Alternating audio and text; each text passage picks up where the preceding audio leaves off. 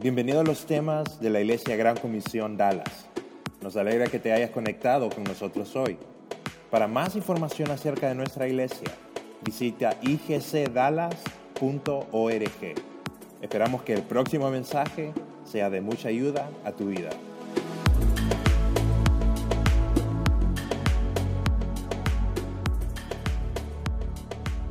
A todos, bienvenidos. Qué bueno tenerlos acá. Hoy tenemos más gente aquí este lado que acá. Generalmente tenemos más. O sea, ganaron ellos. Sí, se va a hundir así. Qué bueno, bienvenidos a todos. Vamos hoy junio ya, ¿verdad? Qué bueno, ya estamos a mitad de año. Y vamos a, a continuar con la serie unos a otros, eh, eh, porque necesitamos aprender un poco más cómo poder relacionarnos entre nosotros en, dentro de una comunidad. Así que vamos a, seguir. El tema de hoy es eh, cómo ser sinceros unos con otros. Muy bueno el tema. Así que vamos a poner este tiempo en el Señor. Si me acompaña, por favor, en oración. Señor, te damos gracias, Padre, por, por permitirnos reunirnos esta tarde. Señor, gracias eh, por tu gran amor, Señor, por tu muerte en la cruz por derramar ahí tu, sangre y limpiarnos de toda maldad. Gracias Señor por porque vamos a estar contigo toda una eternidad. Gracias por amarnos tal y como somos. Dios, eh, pedimos esta tarde, Dios, que, que hables a nuestro corazón, que nos enseñes, Dios, que podamos llevarnos algo de ti esta tarde. Háblanos, Señor, háblanos a través de tu Espíritu, a través de tu palabra. Guíanos, Señor, guía en nombre de Cristo Jesús. Amén. Ok, unos a otros. Fuimos creados para, para una comunidad, fuimos eh, formados para, para el compañerismo, para la comunión, formados para una familia. No fuimos diseñados para vivir como ermitaños, para vivir en soledad. Nos necesitamos unos a otros, dependemos unos a otros. Somos el cuerpo de Cristo, somos la familia de Dios. Y como tal, tenemos que compartir nuestras vidas los unos con los otros. Y para eso se necesita de algo muy importante, muy vital en cada uno de nosotros que tengamos la actitud de ser francos, de ser veraces, de no andar inventando, de no andar engañando, no fingir lo que uno es.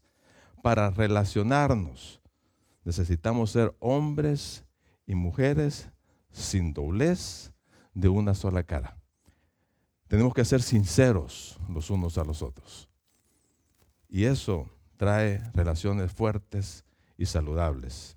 Ese es el deseo de Dios, ¿verdad? Dios manda que en su familia, que en cualquier comunidad no nos engañemos, que no seamos falsos, que no dejemos de entrar la hipocresía entre nosotros. Dios quiere la verdad. Dios quiere la verdad entre nosotros, que no nos relacionemos, que nos relacionemos y actuemos de acuerdo a la verdad. La sinceridad debe ser una característica permanente, ¿verdad? Entre nosotros. Poder decir con confianza y tener una conciencia limpia que en todos nuestros asuntos ante los demás lo hacemos con, con honestidad y siendo sinceros. Hay un pasaje que vamos a ver, está en Efesios capítulo 4, versículo 21 al 25. Lo vamos a leer, está en sus pantallas. Dice lo siguiente, ya que, ya que han oído sobre Jesús y han conocido la verdad que, que procede de él, desháganse de su vieja naturaleza pecaminosa y de su antigua manera de vivir, que está corrompida por la sensualidad y el engaño. En cambio, dejen que el Espíritu les renueve los pensamientos y las actitudes.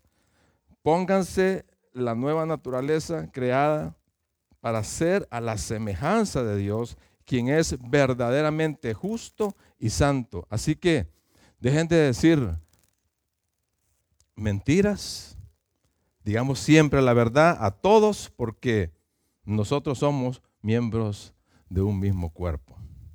Así que al tener a Jesucristo en nuestro corazón, a ser hijos de Dios, ¿verdad? Somos sus hijos, entonces ustedes y yo somos poseedores de la verdad. Ahora, ¿qué es la verdad? ¿De dónde procede la verdad? ¿Quién es la verdad? Jesús dijo, yo soy el camino y la verdad y la vida. La verdad es una persona. La verdad es Jesús. Es Jesús. Y porque Jesús es la verdad, Él es veraz, es el inalterable, te dirá siempre la verdad. Su palabra, todo lo que Él habla, todo lo que leímos ahí es la verdad. La Biblia es su palabra, ¿cierto? Y la suma total de su palabra es la verdad. Es la verdad. La verdad es un atributo de Dios, es una cualidad de Dios. Y nosotros debemos de exaltar la verdad. Debemos de exaltarla. Eh, en, en 1 Timoteo 3:15 dice que la iglesia es columna y baluarte de la verdad. La iglesia sostiene y defiende la verdad. Nosotros debemos de aprender la verdad y andar en la verdad. Que nuestra vida se caracterice por la verdad.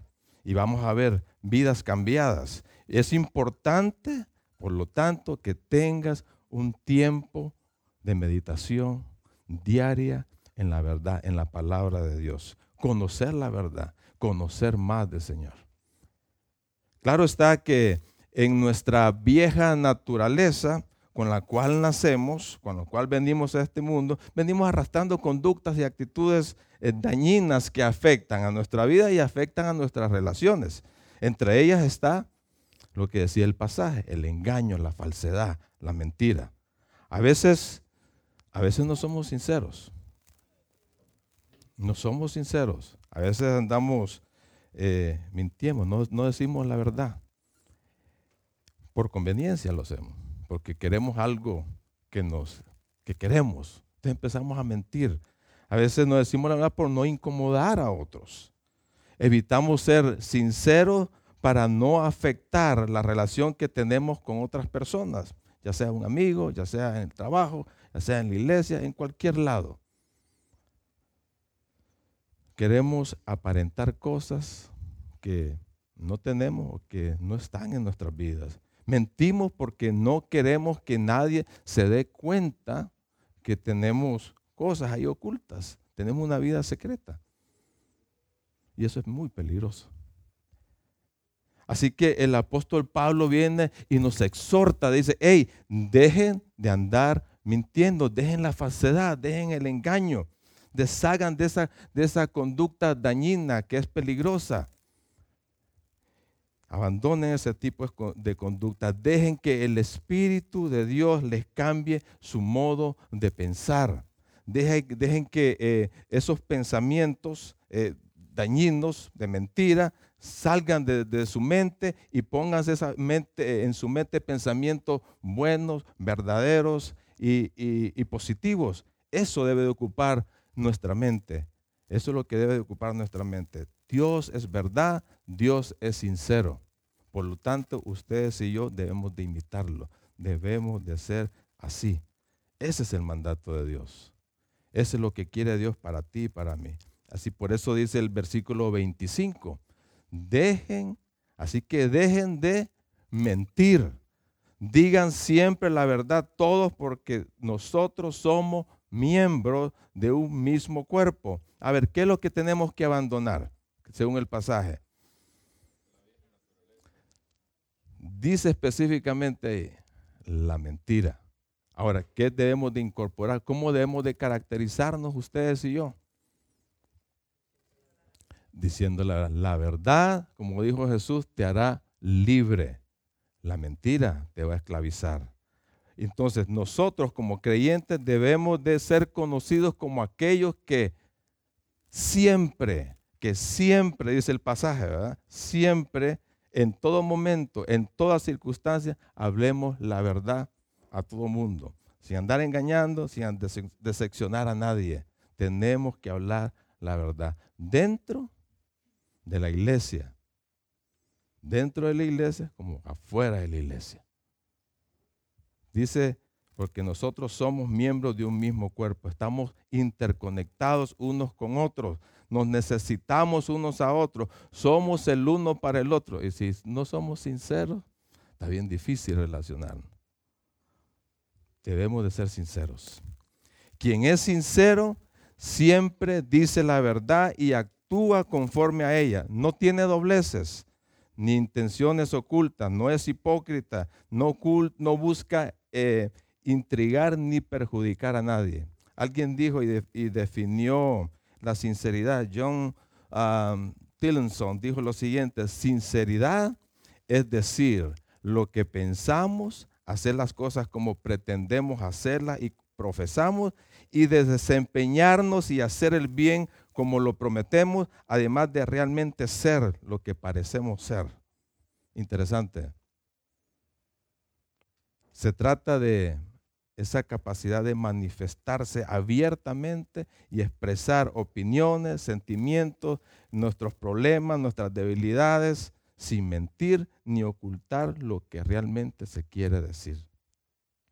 Tiene que haber congruencia con el hablar y nuestro modo de actuar. Tiene que, ser, tiene que haber congruencia. Construimos relaciones genuinas cuando nuestro fundamento es la verdad. Una relación fuerte y saludable siempre, siempre va a estar basado en la verdad y en el amor.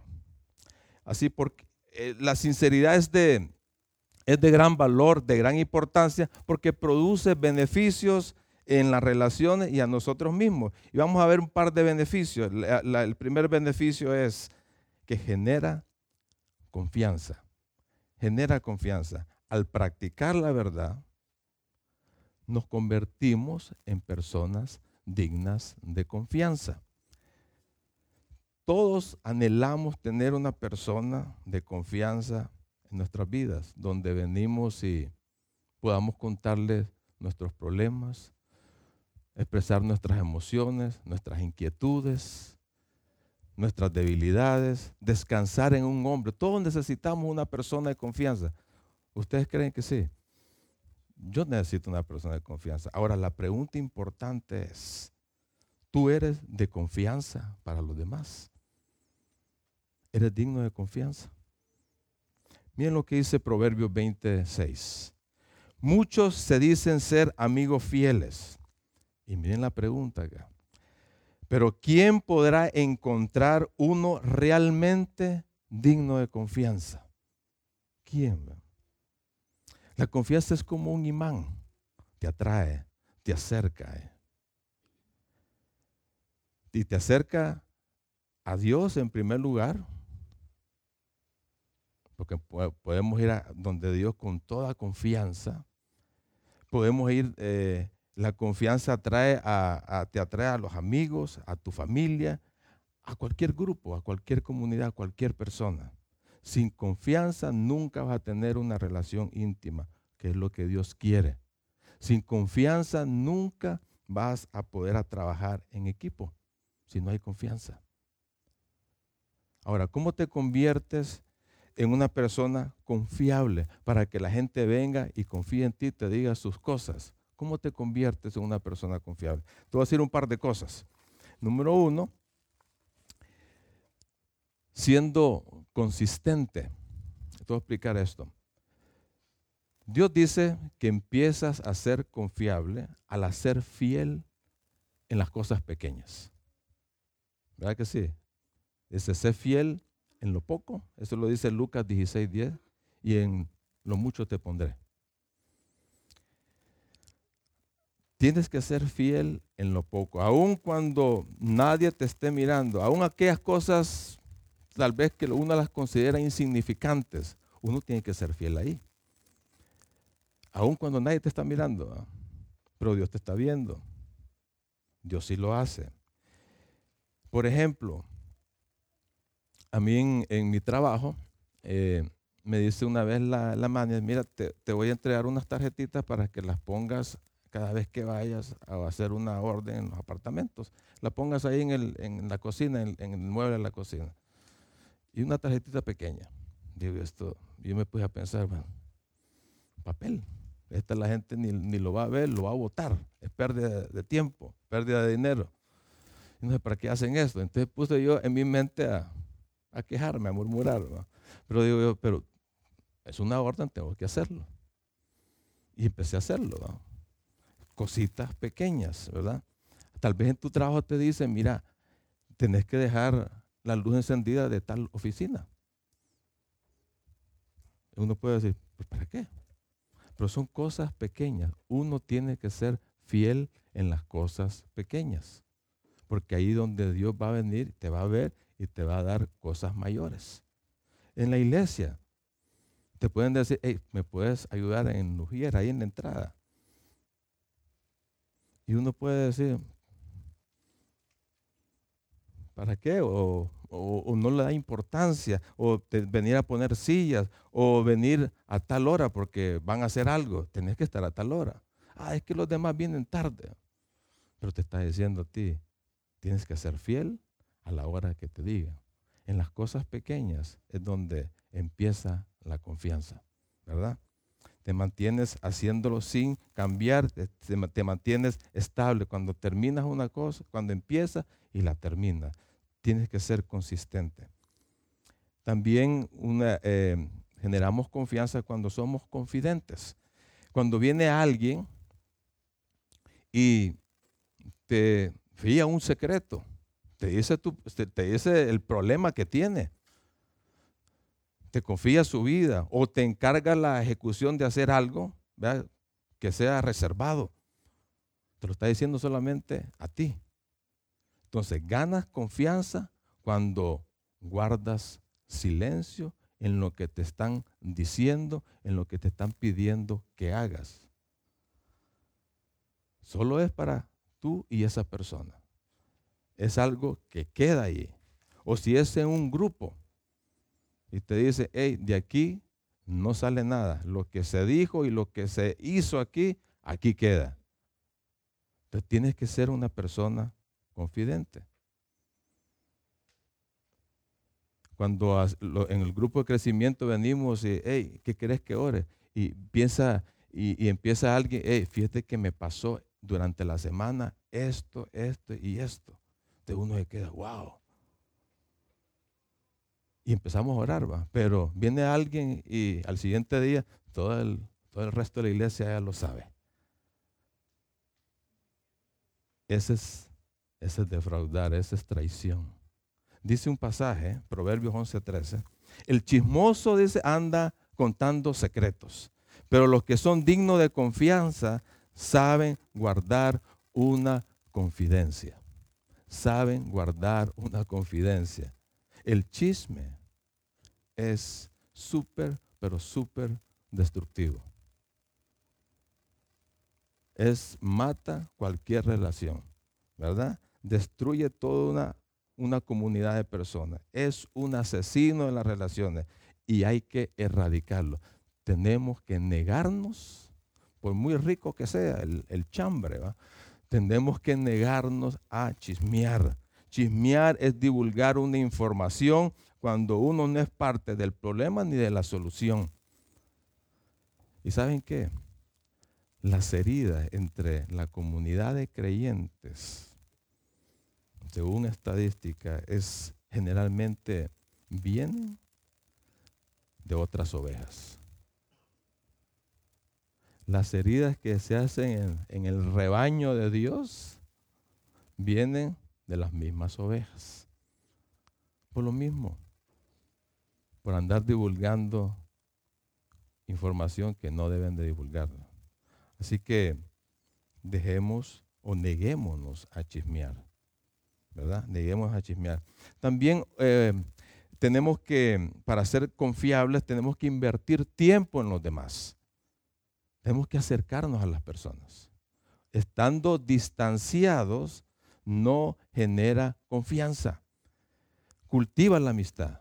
hay que ser amigos, hay que interesarse en conocer más a otro y que te conozcan a ti. claro, se requiere esfuerzo, se requiere sacrificio. El tiempo que tú inviertes en los demás, eso crea confianza. Estate pendiente, estar disponible para que para las otras personas que estén necesitando algo. Y también inviertes tiempo al escuchar a otros. Escuchar a otros. Increíble, pero es bueno escuchar. Dice Santiago 1.19, todos deben estar siempre dispuestos a escuchar a los demás, pero no dispuestos a enojarse y hablar mucho. ¿Verdad? Las almas heridas, las almas que tienen problemas, hay personas que están cargadas, súper cargadas, ¿verdad? pero a veces solo quieren tener un oído donde ellos puedan expresar todo lo que tienen en su corazón y en su mente. Así que se necesita tiempo para, para escuchar. Así que generamos confianza cuando somos consistentes, cuando somos confidentes, cuando invertimos, tiempo en los demás. También otro beneficio de la sinceridad, promueve la unidad. Promueve la unidad. Eh, alguien dijo, eh, solo en un mundo de hombres sinceros es posible la unión. Si tenemos confianza unos con otros, la unidad se va a dar. Porque seremos francos, seremos directos, seremos abiertos. Y en poder, podemos decir a otros lo que me molesta. Yo te puedo decir con toda confianza, me molesta algo que se dijo o que hiciste. Tenemos que tener esa, esa, confianza. Decir, estoy en desacuerdo eh, en, esto, en vez de callarlo y estar y venir y estar murmurando por no hablar. En opinar sobre un asunto o sobre alguien, podemos corregir. Podemos corregir a los demás. Ver algo en otros que no está correcto. Podemos acercarnos y decirlo, mira lo que le hiciste a, tu cónyuge, por ejemplo, no fue bueno, no fue lo correcto. Podemos animarnos unos a otros. Hey, hay que leer las escrituras. No las estás leyendo. ¿Qué pasa? ¿Qué pasa que no te veo en los grupos de crecimiento? Hay que reunirse. Tenemos que animarnos. Tenemos que arreglar los conflictos. Venir a decir, fíjate que no me gustó lo que me dijiste y siento en mi corazón que, que, eh, que, siento algo contigo y no quiero tener eso. Sentémonos, hablemos, arreglemos el problema. Hay que hacer un compromiso unos con otros. Dios hizo el cuerpo de, de, eh, modo que todos somos importantes, que nos interesemos, que todos, todos, todos tenemos valor no hay nadie menos. Es cierto que hay medio raros, hay raros, hay difíciles, personas difíciles de tratar, eh, hay personas débiles, pero Dios nos hizo así para que nos interesemos unos con otros. Dice 1 Corintios 12, 25, así las partes del cuerpo se mantienen unidas y se preocupan unos por otros. Haciendo eh, trabajando, haciendo esto y, creando la unidad, podemos expresar, como dice el Salmo 133, no hay nada más bello ni más agradable que ver a los hermanos vivir juntos y en armonía. Así que promueve la unidad, la sinceridad. También eh, nos ayuda a sobrellevar las cargas lo que habló eh, Samuel el domingo pasado. vamos a, ver, un poquito más. Todos tenemos carga. ¿Alguien, tiene, ¿Alguien no anda con cargas hoy? Todos tenemos cargas. Unas mejores que otras, de cualquier tipo, ¿verdad? Unas más pesadas que otras. Y Dios dice, Dios dice en su palabra que Él nos invita, vengan a mí, vengan a mí los que estén cansados y trabajados, que yo los voy a hacer descansar. Él nos invita que que, vayamos a Él. cuando estemos en dificultades, que nos acerquemos, que le expongamos el caso, que le expresemos todo, que le pidamos ayuda, que confiemos en Él. y esperemos en su respuesta. Él promete en apoyarnos y darnos descanso. Dice el Salmo 55, 22, entrégale, dice, entrégale todas tus cargas al Señor y Él cuidará de ti. No permitirá que los justos tropiecen y caigan. ¿Qué te dice el Señor? Que le entregues algunas cargas. No, dice todas. El Señor tiene la capacidad de agarrarte todas tus cargas. Él está por encima de tus dificultades. Él puede con tus cargas.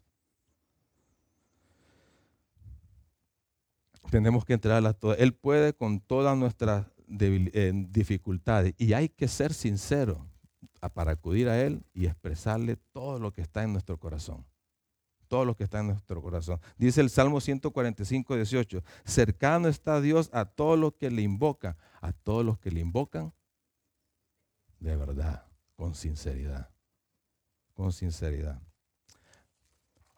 También Dios dice, no solamente dice que vayamos donde Él, que acudamos a donde Él, Dios dice que cuando estás o cuando estemos en dificultades, tenemos que apoyarnos unos a otros.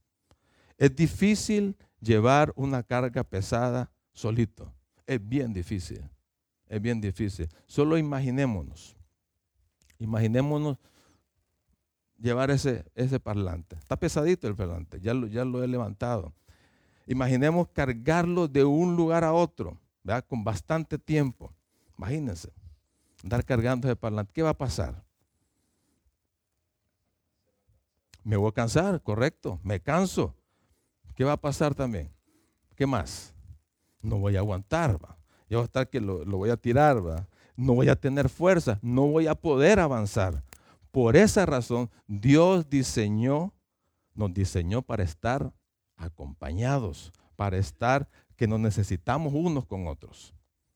Imagínate llevar esa carga. Imagínate tú con esa carga bien pesada, llevarla por mucho tiempo. Te vas a cansar, no vas a poder solo. Dice Eclesiastés 4, 9 al 10. Es mejor ser dos que uno porque ambos pueden ayudarse mutuamente a lograr el éxito, a salir de una situación. Si uno cae, el otro puede darle la mano y ayudarle, pero el, pero el que cae y está solo, ese sí está en problemas. Ese sí está en problemas. Así que la carga se hace ligera cuando son dos que la llevan. Cuando son dos que la llevan. ¿Qué harías? Pregunta, ¿qué harías? Imaginemos siempre que andamos con ese parlante, cargándolo. ¿Qué harías cuando ves que apenas estoy yo aguantando ese, parlante? ¿Qué harías? Correcto. Ahora, ¿qué haría yo? Esto ya no aguanto, casi me estoy cayendo con la carga. ¿Qué tengo que hacer? Pedir ayuda. ¿Entienden eso? Por esa razón, Dios nos dio un mandato. Él no quiere que llevemos las cargas solos. Necesitamos ayuda. Dice, cuando tengan dificultades, dice Gálatas 6.2, cuando tengan dificultades, ayúdense unos a otros. Ayúdense unos a otros.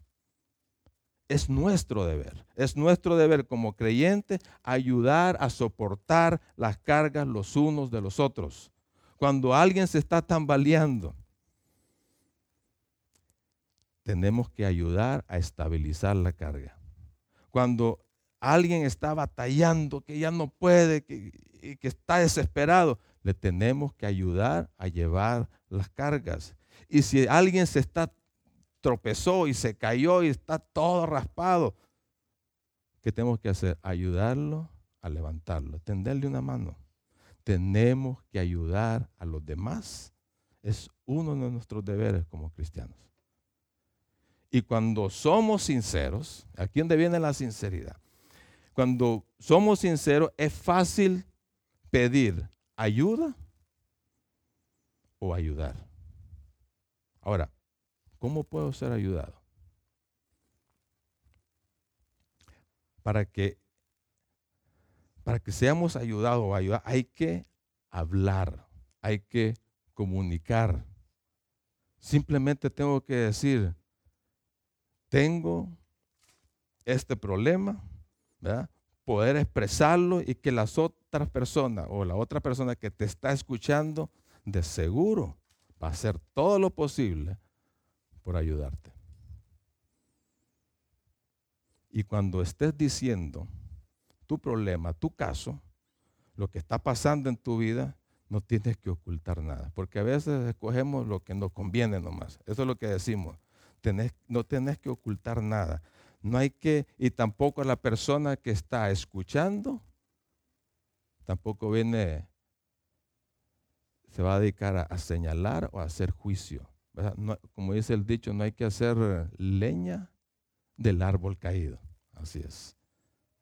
Es difícil, es difícil expresar nuestros rollos a otros. Es bien difícil. Máxime si es debilidad, si es un pecado. Es bien difícil. Pero hay que hacerlo. Porque Dios nos dice que tenemos que ayudarnos unos a otros.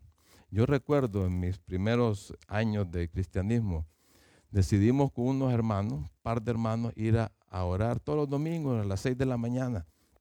Nos íbamos a un parque y leíamos las palabras. Y usted sabe, cuando uno lee las palabras, las palabras nos confrontan. Y cada vez que leíamos y, uno empezaba a ver, yo soy así, yo soy así, yo tengo este problema. Pero calladito, solo en nuestra mente. De repente hubo un tiempo en que empezamos a hablar, a sacar, a sacar todo, a sacar todo. Y ese grupo, ese grupo, ahí había lágrimas, ahí había, había de todo. Y era bueno expresar lo que uno estaba pasando, era bueno decir lo que uno sentía en ese momento. Y, venir y experimentar la ayuda del otro hermano. ¿Verdad? Eso era bien rico. Así que hay que, hay que expresarlo, pero con una condición. No hay, que contárselo a todo mundo, que tenés un problema, que tenés un rollo. Solo necesitas encontrar a una persona en quien confiar y que también confíe en ti. Alguien que sea confidente y que te aprecie incondicionalmente, que no te juzgue y que empiece a ayudarte, aunque sea que ore por ti. Esa es una gran ayuda, ¿verdad? Revelar tus problemas, tus sentimientos, es el principio del cambio en nuestras vidas. A medida que tienes esa práctica, va a ser algo espontáneo. Número cuatro, otro beneficio, me ayuda también, la sinceridad me ayuda a mi crecimiento personal. Todos tenemos, yo no sé ustedes, yo tengo el deseo de crecer en, todas las áreas de mi vida. En mi matrimonio, todos necesitamos crecer en el matrimonio, todos necesitamos crecer eh, eh, eh, en, las áreas de carácter, necesitamos ayuda en las finanzas, en la familia, etcétera, etcétera, en todas las áreas. Pero para eso hay que ser sinceros también. Hay que ser sinceros unos con otros. Una forma de hacerlo es venir y rendir cuentas. Rendir cuentas. Te voy a explicar qué es lo que es esto. Rendir cuentas es poder responder regularmente preguntas relativas a las áreas claves o básicas de nuestra vida planteadas por personas calificadas para hacerlo. Dice Proverbios en el capítulo 27, versículo 17, dice lo siguiente, como el hierro se afila con hierro, así un amigo se afila con su amigo. La interacción sincera entre dos personas puede cambiar a esas dos personas. ¿Qué pasa cuando se frota hierro con hierro? ¿Qué pasa? Sale chispa, está bueno. ¿Qué pasa con un cuchillo, con una lima? ¿Qué, ¿Qué, pasa? ¿Verdad? Le da forma, se afila, ¿verdad? Se afila, lo hace más eficiente, ¿verdad?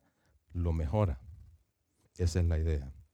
Las personas vienen, se ponen de acuerdo, se ayudan mutuamente a mejorar su vida, a mejorar sus áreas, su, conducta, ¿verdad? a, esas, a esas áreas que, donde hay necesidad, se ayuda. Entonces, este pasaje resalta la importancia de tener amistad con personas con experiencias calificadas que nos ayuden a superarnos, que nos hable de, eh, de asuntos que conduzcan a un intercambio de vida.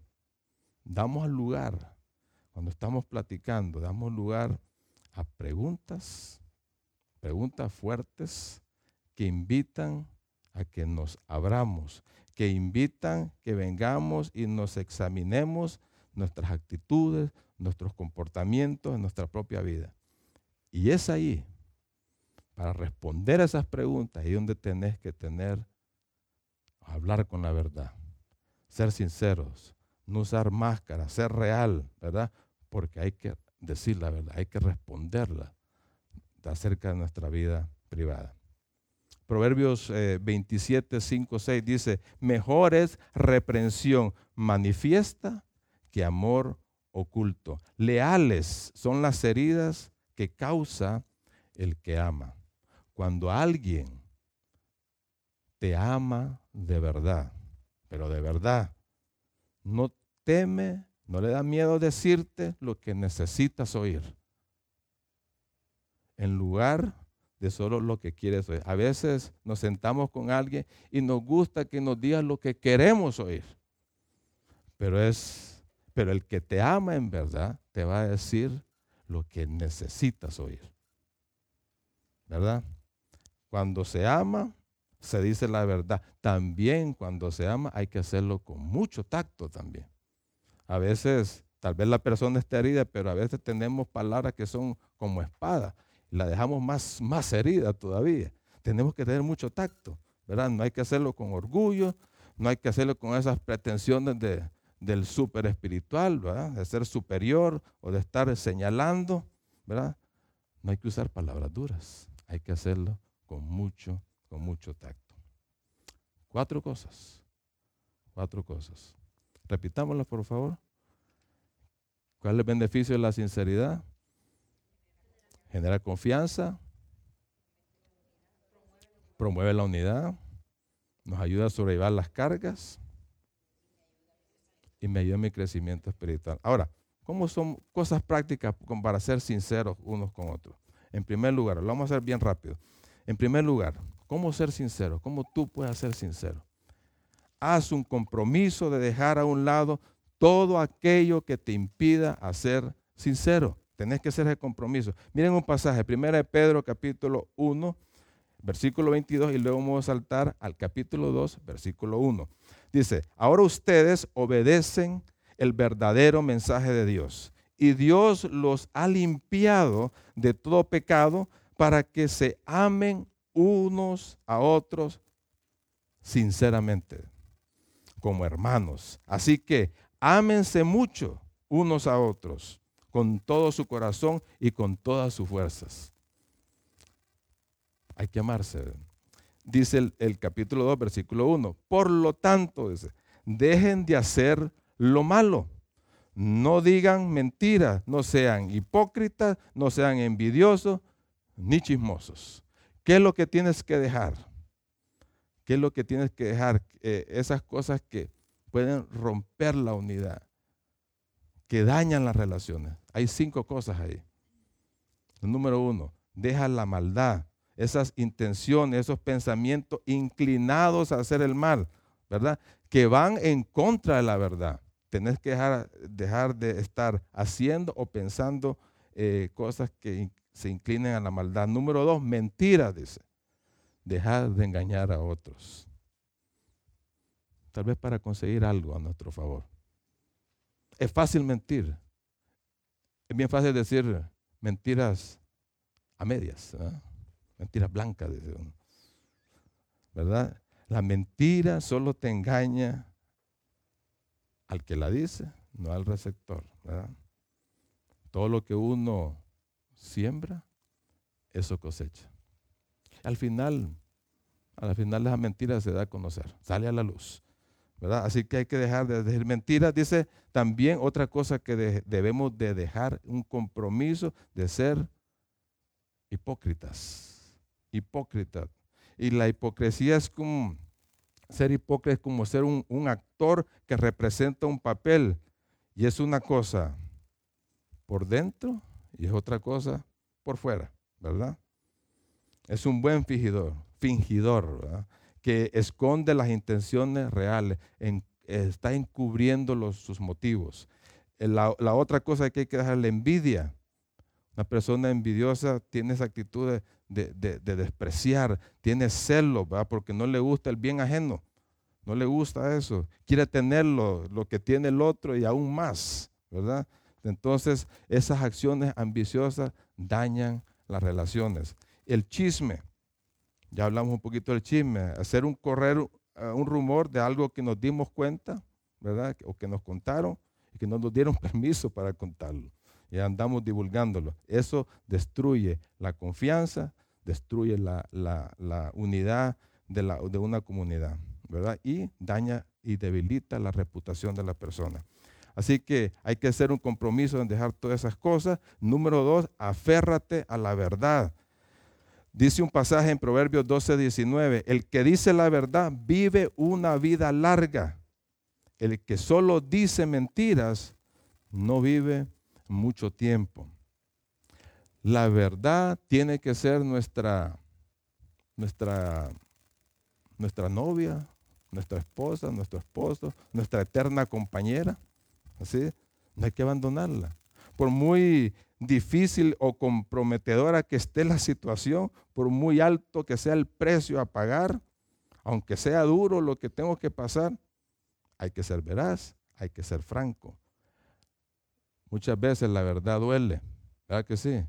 Duele la verdad, pero mucho, es mucho, hay más dolor cuando alguien viene y te miente. Y te miente, duele más eso, ¿verdad que sí?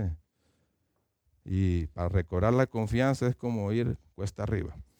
Entonces dice un pasaje, adquiere la verdad y nunca la vendas. Proverbios 23, 23. No te deshagas de la verdad. La verdad nunca se deprecia, ¿verdad? Es de gran valor, produce ganancias eh, eh, enormes. Tenés que buscar la verdad. Tenés que buscar la verdad. Tenés que aprender de la verdad. Y la verdad es la palabra de Dios. Tenés que venir a ella y escudriñarla. Y conoceréis la verdad y la verdad os hará libres. ¿Verdad? Al conocer la verdad cambia, cambia nuestras vidas. Número tres, mantener limpia la conciencia. O sea, hay que cargar un, trapeador. No, no es eso. Miren lo que dice el pasaje.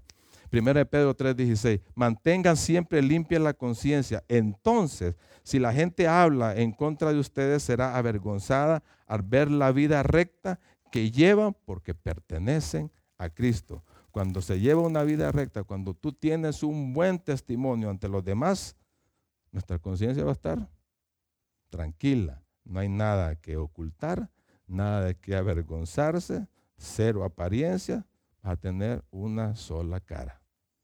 Y número cuatro, la última, no te aproveches de los demás. La sinceridad permite tratar a las personas con gracia, con nobleza, con amabilidad, con rectitud, con honestidad. Todos somos considerados importantes y valiosos. La sinceridad evita en todo sentido que seamos oportunistas ante los demás. Cuatro cosas para que te lleves ahí. Vamos a orar, hermanos. Pongámonos de pie. Yo creo que el reto nuestro es de comprometernos cada día, cada día en el que nos levantamos a ser sinceros con los demás, en cualquier comunidad que te, que te encuentres. ¿Por qué no cierras tus ojos y le pides al Señor y hace un compromiso con Él. Señor, yo quiero ser sincero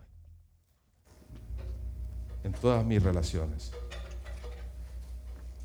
Quiero ser veraz, así como tú lo eres. ¿Por qué no le dices ahí en tu corazón? Haz un compromiso con el Señor.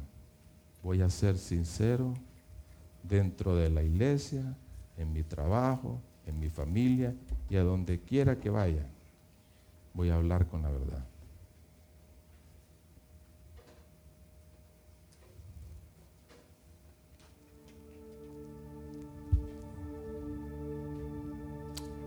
Señor, gracias.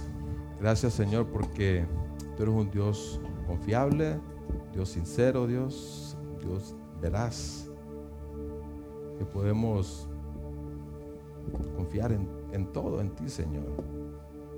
Y podemos apropiarnos de lo que tú nos dices y saber que, que es la verdad. Señor, queremos aprender de ti, Señor. Queremos eh, en cada momento, siempre, siempre estar diciendo la verdad, aunque nos duela, aunque no sea de beneficio para nosotros en, en la situación que nos encontremos. Pero, Señor, tú quieres que hablemos la verdad. Señor, haznos personas, hombres y mujeres, sinceros, auténticos, genuinos, Señor, ante los demás. Que podamos reflejar lo que tú eres con nuestras vidas.